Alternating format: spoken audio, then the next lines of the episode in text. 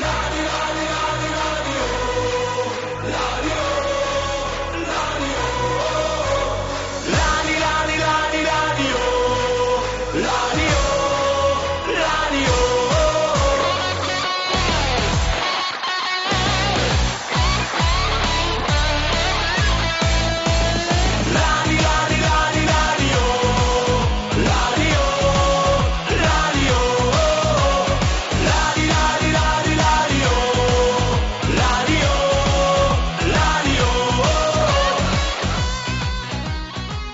Hello, and welcome to Draw Loser Draw, a podcast covering all things Partick Thistle. On today's special episode, myself and David have been joined by ex Thistle player David MacKinnon for a chat about his career at Thistle, his career post football, and his book. David, how are you? Thank you very much for joining us. Yeah, great, Matt. I'm really looking forward to speaking to uh, the fans of Partick Thistle. I've got a great affinity uh, with them. I was a player there, so really looking forward to it. That's always good to hear. We'll, we'll start at the start of your, your Thistle career then. You signed for Thistle in the late 70s. You played every league game that season. So, what was it like starting off at Thistle? At, was it 22 you were? What was it like at that stage of your career signing for a club like Thistle? It was great uh, for me because I um, I'd started at Arsenal. I was there four years. I, I had a contract and uh, was tapped by Dundee, and uh, you know I decided to leave Arsenal and asked the manager to rip up my contract and, and, go to Dundee. So that was a bit traumatic, to be honest, because um, it wasn't the best decision that I ever made in my, my football career. Uh, and also get injured at Dundee very early on, so it wasn't the best of times for me. The change of manager at Dundee, uh, Tommy Gemmell came in. You know, I subsequently, uh, I think I played about 27 games once I came back from injury. And Bertie Auld came up to see me playing Inverness, and um, he liked what he saw. And uh, a week later, signed for Partick Thistle, and it was a it was a great experience uh, and the best dressing room I was in in the whole of my career. So really enjoyed it. What do you think made the dressing room so yeah. good at that time? Just the crazy characters that were in it. I mean, the and Bertie Auld as well, because Bertie was a a very very good manager. He was he was great tactician and also uh, he used to play mind games with with the players and he decided to that he was going to be the the evil sister if you like and. Uh, basically, the, way that he, he, he treated us um, bordered on the insane, to be honest. And uh, you know, the players actually got together because of that, because we were all, you know, as one and we played for each other. And the, atmosphere in the, the dressing room was just absolutely outrageous. I actually had signed for Partick uh, earlier in the week, I think, um, and uh, Bertie signed me. You know, I, I trebled my wages, and um, that's good, decent signing on fee. But he, he didn't really tell me that they were part time, so I didn't know that until he said to me, "Turn up uh, on Tuesday night for training," and that was an experience. And that kind of set the standards for me because what they used to do on a Tuesday, it was all running. Basically said to me, right, we're going to do a cross country run. So I'm thinking we're going to Milngavie Reservoir or something like that. He said, no, no. He says, what we'll do is we'll leave for Hill pairs. You run up through Saracen, through Possil Park, uh, and then back to the club and everything. So I was with, he said, you go with Roughie. He said, because uh, I want him stretched. So I thought, right, so me and Roughie are standing outside Firhill. Bertie's got the stopwatch. Big Donny McKinnon's got the whistle, and he blows the whistle, and we run up Firhill Road into Pan- Panmure Street. And as we turn the corner, I'm about 50 yards ahead of Roughie already. Basically, there's a taxi waiting, and Roughie shouts, Davy, come on. I've got this taxi. We'll just get a taxi. he said, uh, this, this running isn't for goalkeepers. And I thought to myself, mm, right, first night, I'm not doing that. So I said to Roughie, no, I'm I'm I'm running. So I ran on my own. He says, I'll meet you at the end, uh, Park. He says, we'll run in together. So as I get down, um, I think it was Bilsland Drive, you call it, and um, see the taxi about maybe 100 yards, 150 yards in front. Roughie sticks his head out, and the next thing he's running. He's 150 yards ahead of me. And we get into Firhill Road, and uh, we get down and uh, Roughie, I, I, managed to get some it back, so he's about maybe 50 yards in front of me, 30 yards, something like that. And uh, Roughie dips. Uh, and uh, Bertie says, Oh, Dave MacKinnon. I thought you could run. Imagine letting Roughie beat you and all this kind of thing. Aye, he says, You're not Dundee now, Davey. He says, You need to buck up your ideas. And I thought, This is just outrageous. So Roughie in for a bath and I ended up having to do 20 laps of the park. so that kind of set the precedent of the madness at, at Thistle in the dressing room. You would, for example, I was um, in a treatment table once and uh, Donny McKinnon put electrodes on me and mixing. Uh, I think it was Colin McAdam burst in and uh, turned it up to 10. So I was shaking in the treatment table. Ronnie thought I was, yeah, Donny thought I was having a fit. He saw it. But that was the kind of things he did. They would throw your clothes into the bath. And, but had a great team spirit, and that transpired onto the park. We would run through brick walls for each other. Bertie taught us how to play, how to, you know, play um, positional wise. Every player, when they went on the park, knew what their job was. And, you know, if you look back in those days, we were finishing well within the top six. Brilliant players, you know, like um, Brian Whittaker, Jamie Doyle that played, um, Donald Park, uh, up front, Mo Johnston, uh, Colin McAdam, Dougie Somner, Bobby Houston, um, and Jim Melrose. And, you know, we were a force to be reckoned when we regularly beat Rangers and Celtic convincingly. Um, so it was great days and a great time to be a Partick Thistle player. Um, yeah, so obviously you're talking about like the sort of the, the tough love of Bertie Auld's great humour of everything, but as you say, make you believe that you could run through brick walls. I mean, that 78 79 season, I mean, Thistle were challenging for the Premier League title at the turn of the year. Like, we were we were doing absolutely fantastic. We, we eventually fell away and finished eighth, but yeah, I can I can tell you how that happened, David, because um, we were I think we were just a, a few points away from the top and we played the last game on the 22nd of December. And those of you a certain vintage will remember there was a unbelievable freeze that year. The River Clyde was frozen. We were a part-time team. We couldn't train anywhere, and we ended up just training in, in school halls and things like that.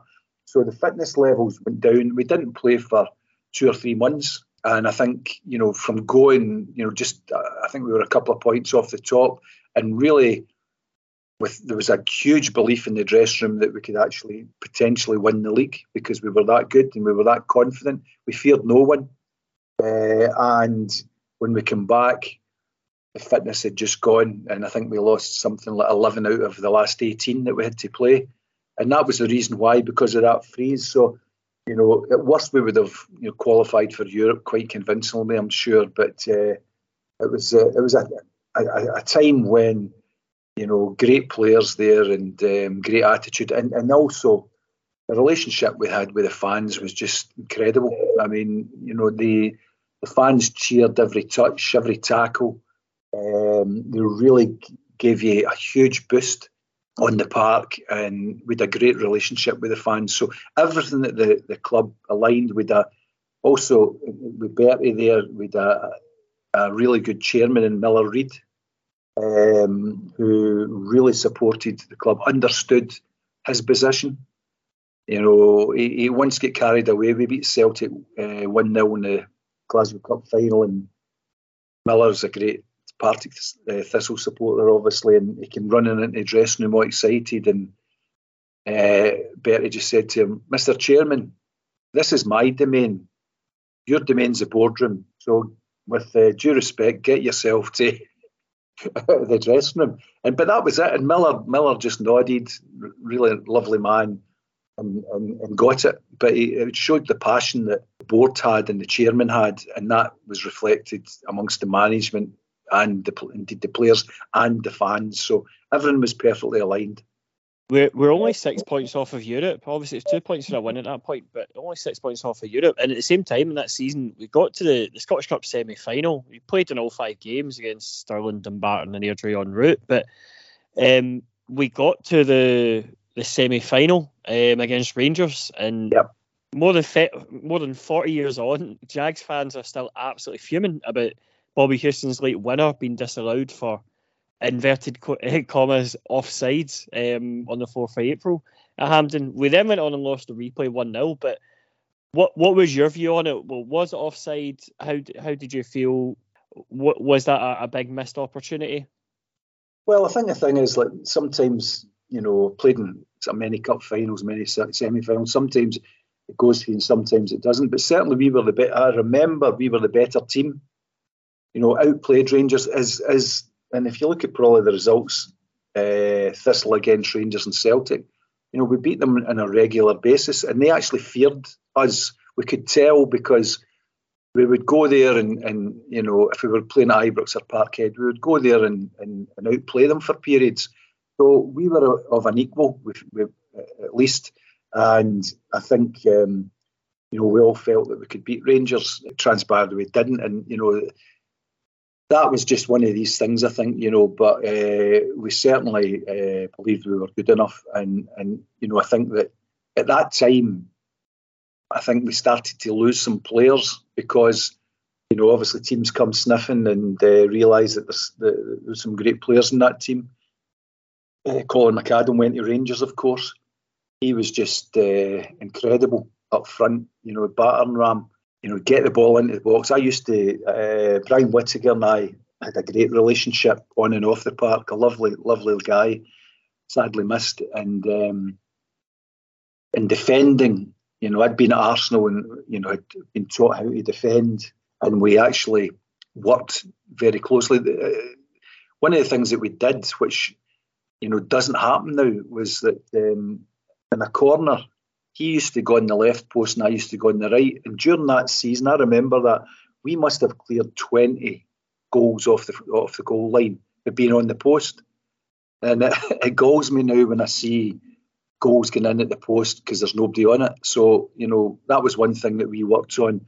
Also, when Brian went forward, I stayed back to give cover and when I went forward, Brian stayed forward. He did a lot more than me, and he scored. I think he scored a few important goals. I know he scored uh, one at Ibrox. I think we beat Rangers two 0 and he scored Firhill when um, we beat Celtic. So I, I unfortunately uh, never scored, which was uh, galling for me. But um, I put a lot of crosses in when I used to get to the dead ball line, and I, I knew that I just had to hang it into the air for uh, Colin McAdam, and he'd go and he would just annihilate any centre half. No centre half could play against him because he was just so forced and focused, heading that ball into the net. And it was it was it was brilliant to play football. The pitch wasn't the best. That was the only thing I would say. It was very bobbly because we trained on it a lot, and I think I, I think at that time the club may have stepped back a wee bit and said, "Look, we've got a really good team that can go." For years and, and really challenge, go for cups,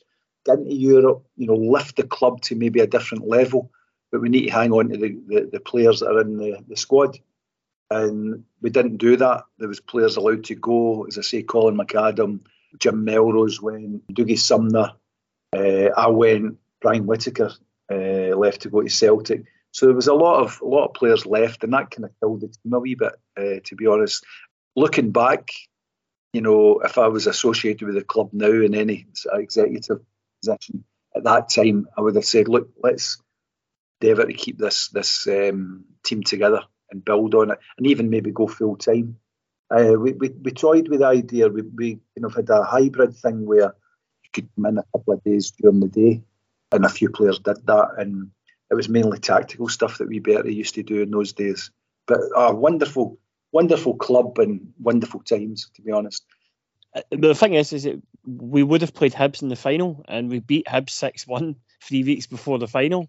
Yeah. Um, would it be fair to say that if the big freeze didn't happen, that we probably could have won the cup, or at the very least qualify? I mean, we're only two points off of Europe, or six points off of Europe, sorry, um, in that season would it have been fair to say that the freeze probably is the reason why we, we didn't qualify or that we could have won the cup? Absolutely. I think you're 100% right. It's, um, you know, circumstances, I say, you know, at that time, the facilities, there was, in fact, I, I don't believe there was any artificial surfaces that we could even go and train. And I remember we trained at a very, very high level. And, and Bertie had a thing which is pretty unique for me was um, I remember my debut was against Dundee United at Firhill, and uh, on the Thursday night, uh, the team list went up and I was playing, and uh, I thought, well, that's great. Looking forward to this. It was against Dundee United, obviously, and um, it said report to the ground at 10 a.m.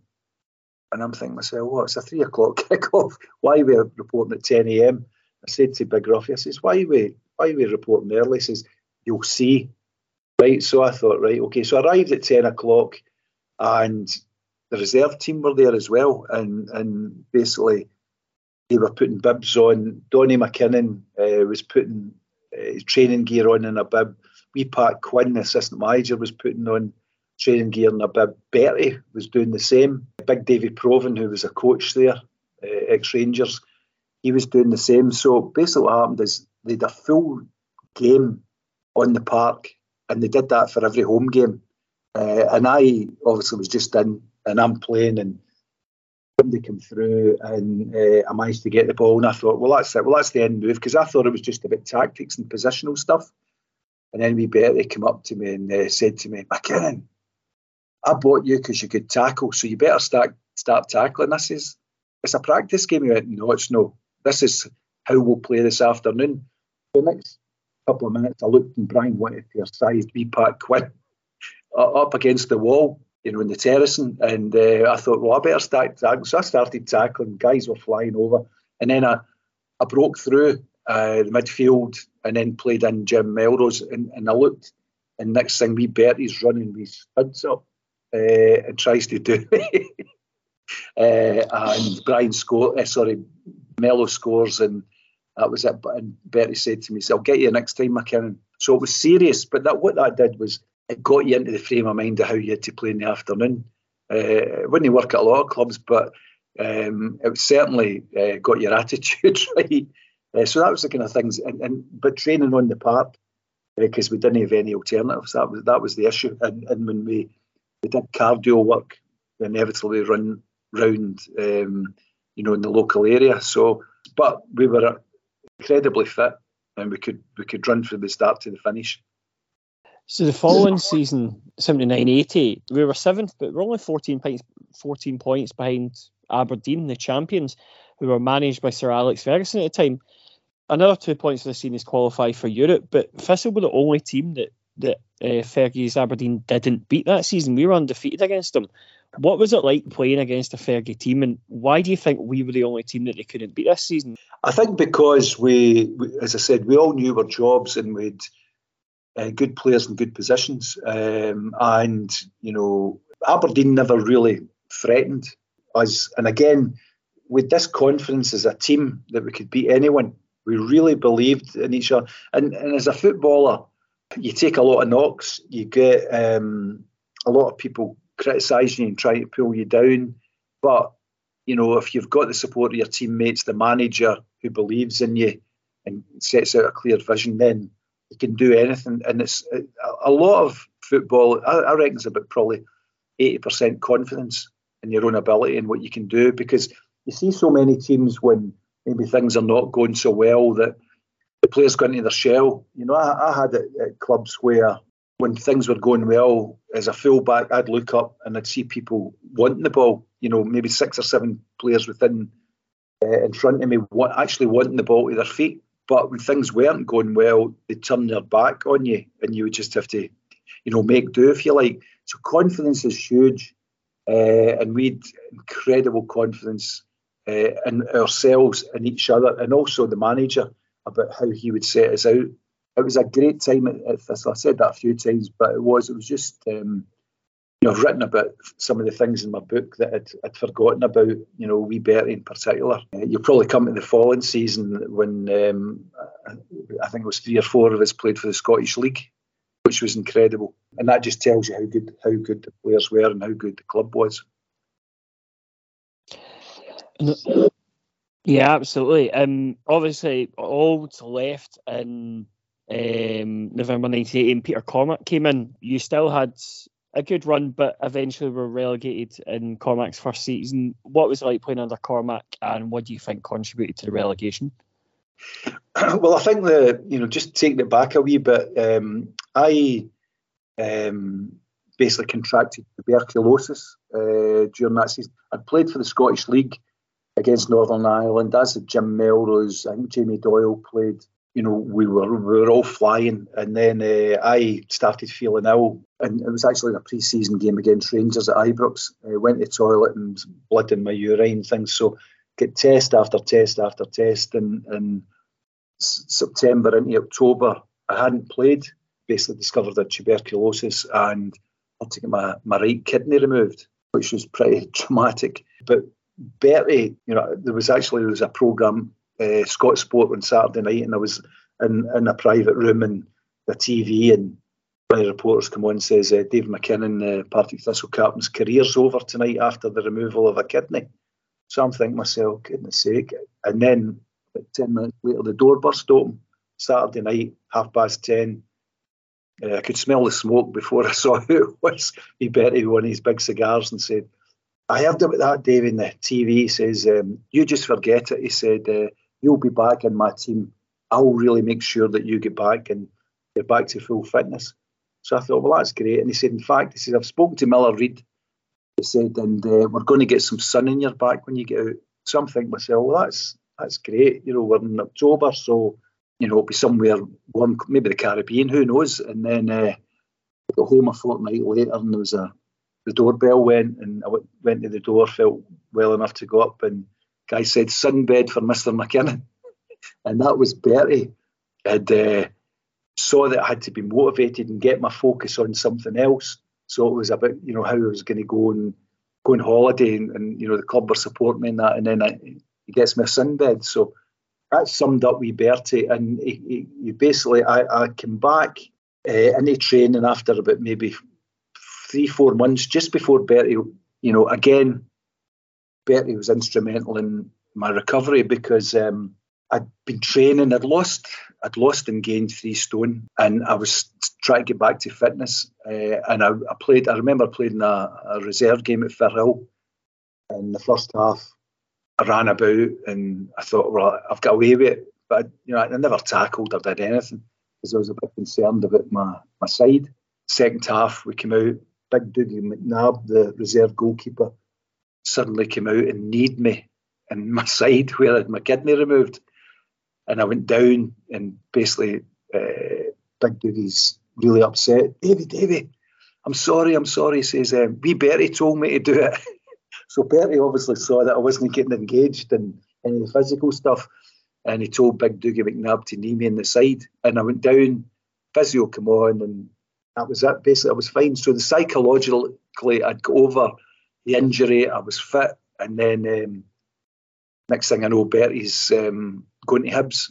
Uh, and Peter Cormack came in. P- Peter was a nice guy, uh, and you know, ex Liverpool, and you know, a legend. And was, I think he was only 35, 36.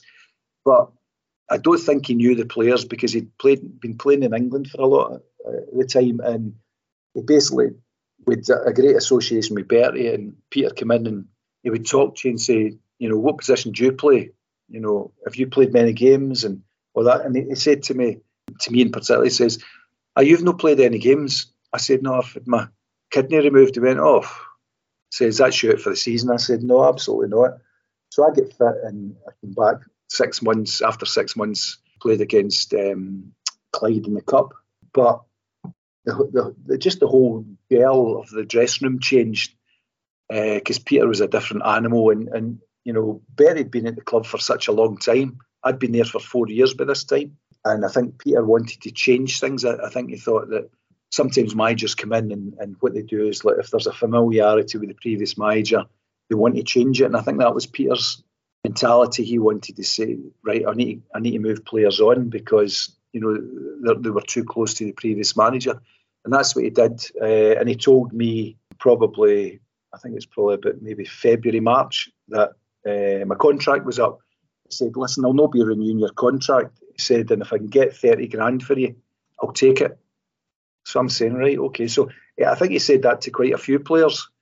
So that is an effect in players when they know. You see it now with freedom of contract.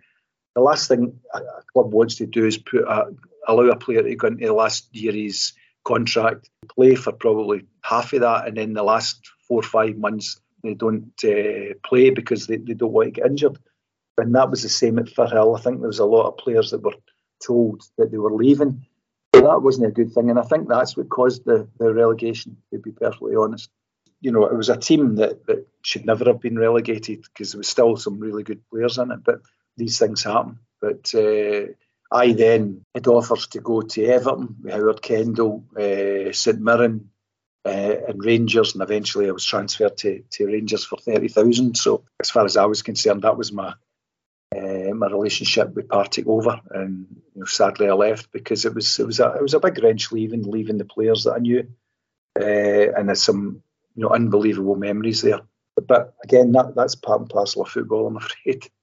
David, I want to just speak about your what you've been up to since you, you hung your boots up. You've obviously been involved off the off the park with a few football clubs. When you were when you were out with your your kidney being removed and you had that long period out, is that when you started to, to plan what you wanted to do after football, or when did the sort of thought first come into your head that you wanted to stay in football once you'd retired? Uh, actually, it, it, didn't happen then. I mean, what happened when I get my kidney removed was I changed my game basically because I you know started to analyse my game. So I was really concentrating the football side. When I was at Rangers when I was 29, I had a bad knee injury and had to go part time. Um, but I got a job at Tennent's in the, the House division, so I managed the, their the pubs that they owned. Uh, I was involved in brands like Neil's, All Bar One, uh, Jane R. Tennant, the Horseshoe Bar. Great, great pubs, and, and it was a great company to work for. So I had a great education. I was there for 12 years.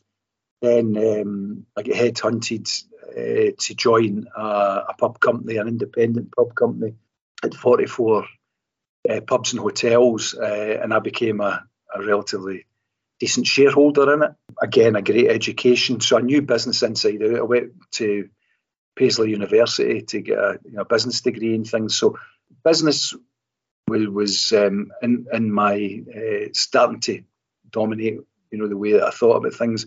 I'd been doing stuff with the BBC, going to games. Uh, I'd no desire to get back into football, but then we sold the pub company, and uh, I was approached to, by Clyde if I could help them out as a commercial director, which I did. Then uh, I was approached by Kilmarnock to become their general manager, CEO. Basically, what I did was I used my football experience uh, and my business experience to align everything within a club and had a real definitive way of how a football club should run. Uh, and I implemented that, and it was successful. You know, the board, dressing room, the manage, football management, the fans to be given a clear objective of, of what, what the club wanted to achieve strategically, communicated that through all these different areas, and you know, particularly with the fans, met uh, on a regular basis with the fans to update them on where we were against the plan. So that was great. I did the same at Dundee, and again, it was it was relatively successful. Um, so I was different, if you like, because uh, I think I was the, probably the first ex-player that had um, you know become a chief executive at a club. Uh, but as I say, it was uh, the way I did it was was was using the experience of of uh, both the dressing room and the um, the boardroom, and uh, making decisions for football purposes, not just commercial purposes. Because sometimes in, in, boards they make decisions based on the com- commercial aspect of the club rather than how does this affect the football. Because ultimately the football comes first and foremost. If you've not got a good football team, or indeed you're not good performances on the park, you can forget it. Uh, you can have the best sponsorship, the, the most money coming in, but unless you've got the football side as your focus, then that'll not happen. And also, as I say, you need to get the fans on board, particularly at Dundee. You know, I went there and there was eight different factions of fans. They were all well-minded and you know really wanted the team to do well, but they were they were pulling against each other in certain aspects of it.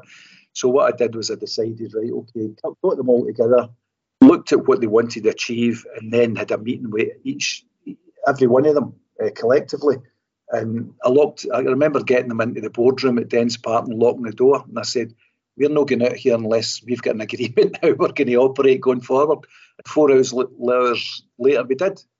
We'd, they would, they would um, basically nominate one person that would be a full board member, be a functioning board member, and we would communicate exactly what we could uh, and uh, to the fans. And I used to meet uh, with the fans on a monthly basis and explain to them everything about the football side of the club and indeed the commercial side of it. And it worked. So that's that was my philosophy. and I could only do that if I was, um, you know, had, had, the football experience. And I see, see a lot of people now that, that are involved in, in these roles that, that don't do that, and, and it's to their detriment because short termism. You need to have a clear plan, get everybody involved in it, and um, get buy-in. And if you do that, you'll be a success, uh, both on and off the park. So, so that's my philosophy in football, and I really enjoyed it. I really enjoyed, you know, uh, being part of the decision-making process and getting success uh, ultimately. One of the things I'd like to say, though, if it's okay, I, I was also involved at tail end in during the COVID experience when, you know, disgracefully, um, you know, Partick, Hearts, and Stranraer were relegated. And what I, uh, the club I was at was Morton at the time, and they they they voted to take the money. I basically uh, spoke to the SPFL and said, look, is this the right decision? No, it's not the right decision. Uh, and every club agreed it was it was the wrong decision, but there's a great thing in football about uh, self interest, and that became very clear. But what I did was get involved with others to create a, a reconstruction that would, would ensure that uh, clubs stayed in the division they were and there was no relegation. But and worked very very hard on it with uh, Anne Budge uh, and um, other directors, uh, and everyone agreed with it, but it never went to a vote, which was strange because it was basically it was vetoed in the media by lower league clubs because ultimately what happened this self-interest was that you know clubs in league one it was a better proposition getting partick thistle in than, than, than somebody else. You know they bring a lot of supporters. Hearts was the same getting into championship bring a lot of supporters.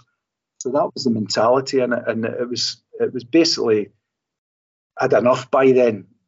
You know, when I saw that that self interest thing, I just thought, nah, this isn't the game that you know, I like and love. Uh, have for, for many many years, so I decided to get out at, at that stage, and I've never regretted getting out it. To be honest, I think you're preaching to the converted here. I think all Thistle fans listening will sort of um, recognise this self interest that was at play, and even even the sort of fan experiences you get now post COVID, you can still see that clubs haven't you'd say clubs haven't really learned the lessons that, that fans are the sort of lifeblood of them. Oh, no, absolutely. And, and and the other thing is like there's actually because of that that that experience did the, the, the game a terrible disservice. And there's actually boardrooms now understand that, that people won't speak to each other from other clubs because of what happened.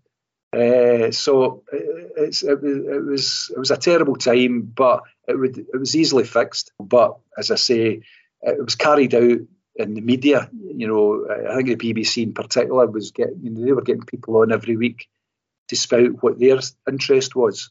And, and as I say, it was it was a terrible. But I just decided at that time, you know, Morton was taking over, and I just decided, well, that's that's my time done. I'm I'm getting out it, and as I say, I don't regret it at all. I miss I miss certain aspects of it, but you know, it, it was just uh, it wasn't it wasn't a good time to be involved in football.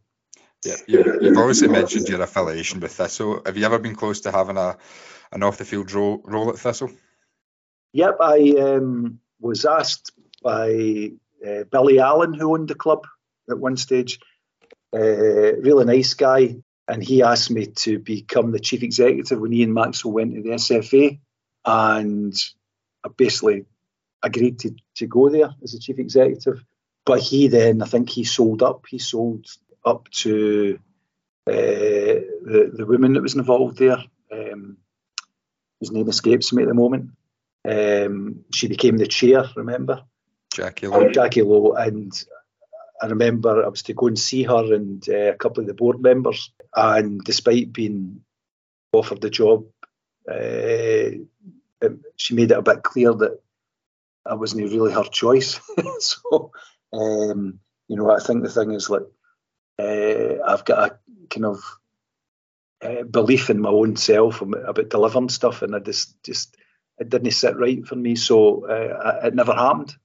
And you know, uh, that was who, who knows what was happening. Gerry took over. Gerry's a good guy and you know uh, a real good football man. So um, I was glad that, that he had um, you know, decided to accept the job. Um, but who who knows? I think the thing is, I've, I've been uh, chief executive and player at Kilmarnock, Dundee. Thistle would have made a hat trick, but it wasn't to be. So, so that's that's the only, you know, time that uh, you know I was ever going to get back into the club.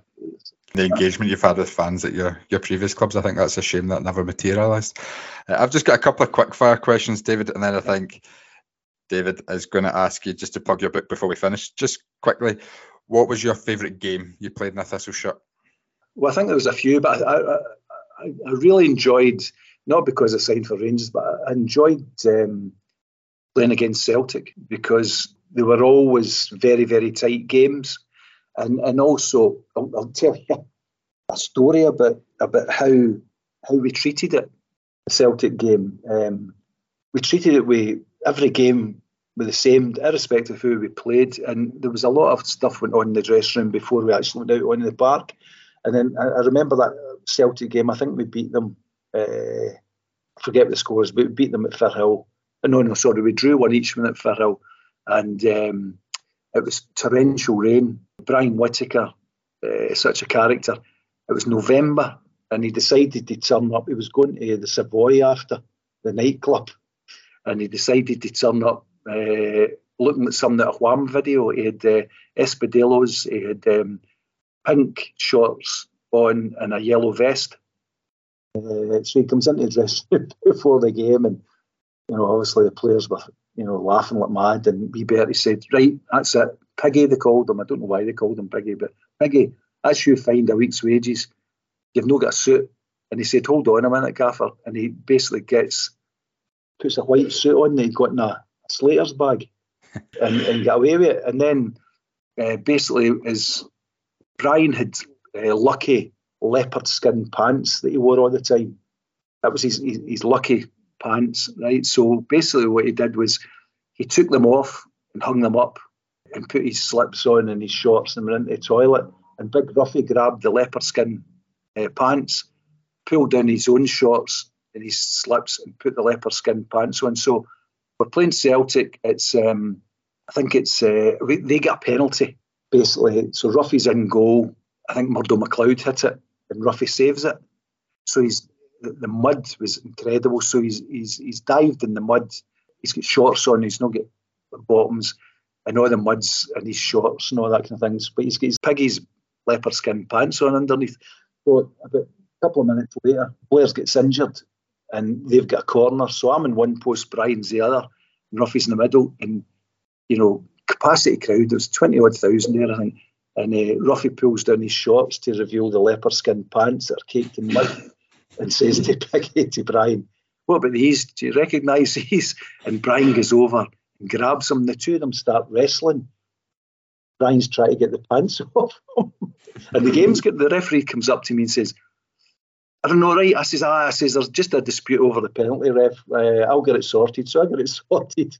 And then uh, in the dressing room, one each, it was at finish, final whistle went. In the dressing room, Brian pulls the shorts, uh, the leopard skin pants off Roughie. Because he gives him a quick watch and puts them back on, puts his shorts on and his yellow vest and his espadillos and walks out to go to go clubbing. You know, it was surreal. Uh, it was just incredible. But it's the only club that kind of thing happened at, you know, and, and it was so many good memories. And um, so many lovely, lovely boys, and uh, you know, they really enjoyed playing for the club. So that kind of tells you a wee bit how casual we were off the park, but we were on the park. We really get stuck in. You've obviously shared a dressing room you've played with and you've worked with some some Thistle legends.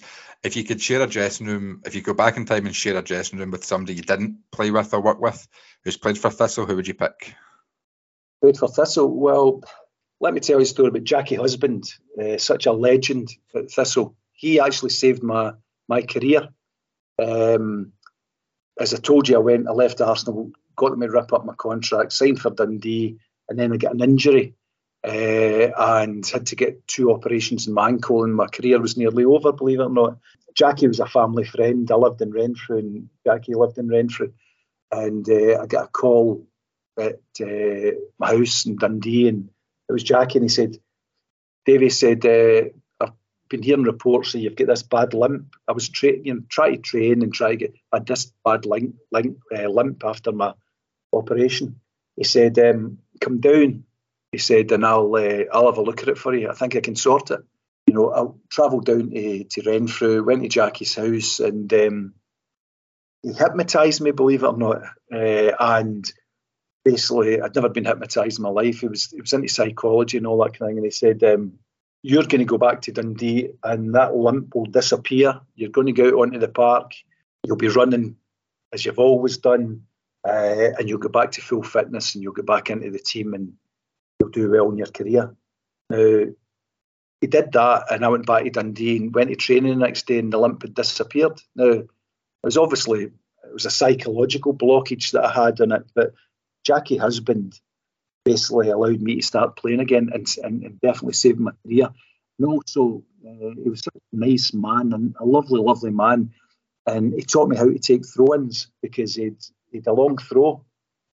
And whilst I couldn't eclipse what, what he did, I, I imagined he, he, used to, even like eight, he must have been, I don't know, late 50s or something like. Even at his age, he could throw the ball from the touch line uh, past the penalty spot and I just thought, I said, I remember saying to him one day, Jackie, I said, if I could ever get that into my game, just think how many goals Big Colin would score, Colin McAdam, with that. So Jackie Husband as a, as a gentleman and a decent man and a guy who saved my career, I'd have loved to have been in the same part with him. Yep, that's a great answer. Uh, lastly, for me, we ask all of our guests this. We've asked Chris Stool and Ian McCallis have all given varied answers. How many bites does it take you to eat a cream egg? Well, uh, I have to watch my waistline now, but um, probably uh, I think it's probably three. Three will do it for me. Fair enough. Fair enough. David, do you want to come back in to finish? Yeah, sure. So obviously you've got a book out at the moment. Yeah, absolutely. I really appreciate the opportunity. Um, I had an accident last year that nearly, uh, nearly took my life. I fell downstairs and ruptured an artery into my brain, and um, I had a long road to recovery. It subsequently developed into other things like heart issue, footballer's heart issue that I'm going to try and get uh, out in the public domain uh, for for screening. I'll tell you about that. But I had been asked a few times to write book, a, a book about my career, but I, I, didn't think the time was right. But in order for me to get back to full fitness, um, I decided to get everything down in paper and uh, I wrote a book, and, and and it's not like any other football book you've ever read. It's not like I played for the school team and the scout team, and I ended up getting, you know, this. It's about recovery. It's about mental recovery. It's about physical recovery, and it's also about uh, using your inner strength and your challenges that you've experienced in your in my football career and indeed my life to get back on track. It's a book about positivity and using positivity. Um, you know, uh, and actually getting back to, as I say, full health. And so that's what it's about. And also, it's it's, it's my, um, you know, every month, uh, every chapter I would speak about at the start would talk about what was going on in my head. I mean, some strange episode because my brain had to reset uh, because it had such a trauma. Strange, strange things happened to me. I, I, I thought about my mortality. So there's a couple of chapters talking about players and managers that were involved with that are no longer here. Really good anecdotes about them. You know, if you think of Thistle angle, we're talking about Brian Whittaker, such a lovely guy. Colin McAdams, a lovely guy, and talking about my experience with them. Uh, Bertie Auld, talking about my experience with Bertie and, and, and some of the things that he did for to motivate you. And, that, and I thought about all these things um, during my recovery. So that's what it's about, and, and, and it's about, as I say, positivity and and you know overcoming uh, things that you think are, are, you're not going to get back from, and and also I had a thing in my because of some of the things that happened in my, my upbringing about um, when I, things were going well, there'd always be a negative coming. Uh, because that was my experience, but I actually managed to turn that round in my head by writing my book and actually said, well, if you, if there's bad things happening you're at the bottom, good things are automatically coming because that's what happens. Good times follow bad times. So that gave me the inner strength to to get back to fitness, and that's what the book's about. And also, one of the things that I've discovered because the NHS have been absolutely unbelievable with me. Some amazing doctors uh, discovered a, a, thing called footballer's heart. Uh, started with a thing called arrhythmia, where my heart rate was going from you know 40, 50, 190 down to 30. Uh, because when you're playing and training, your heart muscle grows to such an extent to, to ensure there's enough oxygen getting into your, your body and your brain that when it, when you stop training, it retracts and it goes in. It can can go into an irregular uh, shape. Mine's going into a regular shape. So, um, you know, one side of my, uh, my my chamber, my heart's beating one way, the other side's beating normally. So it causes this anomaly. Uh, they subsequently then did some more tests and discovered that um, this was genetic for me as well. Uh, and I've got a, a thing called um, hypertrophic cardiomyopathy, and, and sadly, that's what players like Phil O'Di- uh, O'Donnell died with. Uh, and, and, and then I've discovered uh, in my you know uh, investigations with this to get to the bottom is that um, in Scotland we don't test the players. It's not mandatory for any heart issues. Uh, they do in England and they do in most of the, the European countries, but we don't do it in Scotland. Uh, and I think a lot of that's to do with cost and things like that. Uh, clubs have to pay for it. So I've actually been speaking to quite a few ex-players who've got got this, uh, and you know a couple of them have only known about it when they've collapsed in the street, nearly died. So I'm on a quest to get this out, make awareness that this condition uh, is there, and try to get mandatory testing for current players and some kind of referral scheme for, for screening for um, you know ex players, so that we can have a look at this and see if we can eliminate any deaths. You know, because um, you know sadly, as I say, Phil O'Donnell died. Uh, Eriksen, you know, collapsed in the pitch. Um, so uh, it's something that needs awareness. I actually had a uh, an ex teammate of mine, and he's younger than me, and um, he found out about my heart issue, and he, he phoned me up and he said, "What's the symptoms?" And I told him. He said to me, he says, "You know, he says I've collapsed six times in the street." He said, I don't know how it's happened. And I said, well, you better go to your doctor. So he goes to his doctor, gets tested. He's got arrhythmia, um, and he's on tablets to sort it. So it's this awareness that, that, that you know it, has been allowed to just go into the uh, the depths and, and, and what I don't want to do because I've, I've I've been the luckiest guy in the world that fell down those stairs and ruptured the artery into my brain because I've had all this testing. There will be people out there that maybe have this uh, and they're unaware of it. But if, they, if they, they, they get some screening and testing, then they will be able to get medication to sort it, as I'm getting done just now. So, that, that's the next thing in my agenda. I, I talk about that quite openly in my book. I'm glad that I had the opportunity to do that because, you know, wasn't it about writing a book because you want to, you know, to get money. It's that, that never happens. It's more about just getting it's therapeutic for me, but also, you know, uh, having the ability to to make people aware of, of this condition. That's what I, what I've wanted to do. So so I'm I'm really quite pleased with it. Absolutely, I think that's a really, really good cause, David, and I hope you do manage to raise as much awareness about that as possible. Listen, you've been really generous with your time, David. We appreciate it, and it's been really, really interesting and fascinating to talk to you about about Thistle and your, your career after that. So thank you very much for joining us today. Yep, and, and I hope the club gets back to where it should be. You know, I really believe that it's a it's a great club, great fans. You know, absolutely unbelievable fans, uh, as all clubs have. But you know, they deserve to, to to be in the Premier League competing as we did all those years ago. Thank you very much, both of you. Really appreciate it. Thanks, David. If you've enjoyed listening to this episode, you can buy Dave's book now. Slide Tackles and Boardroom Battles available in all good bookstores.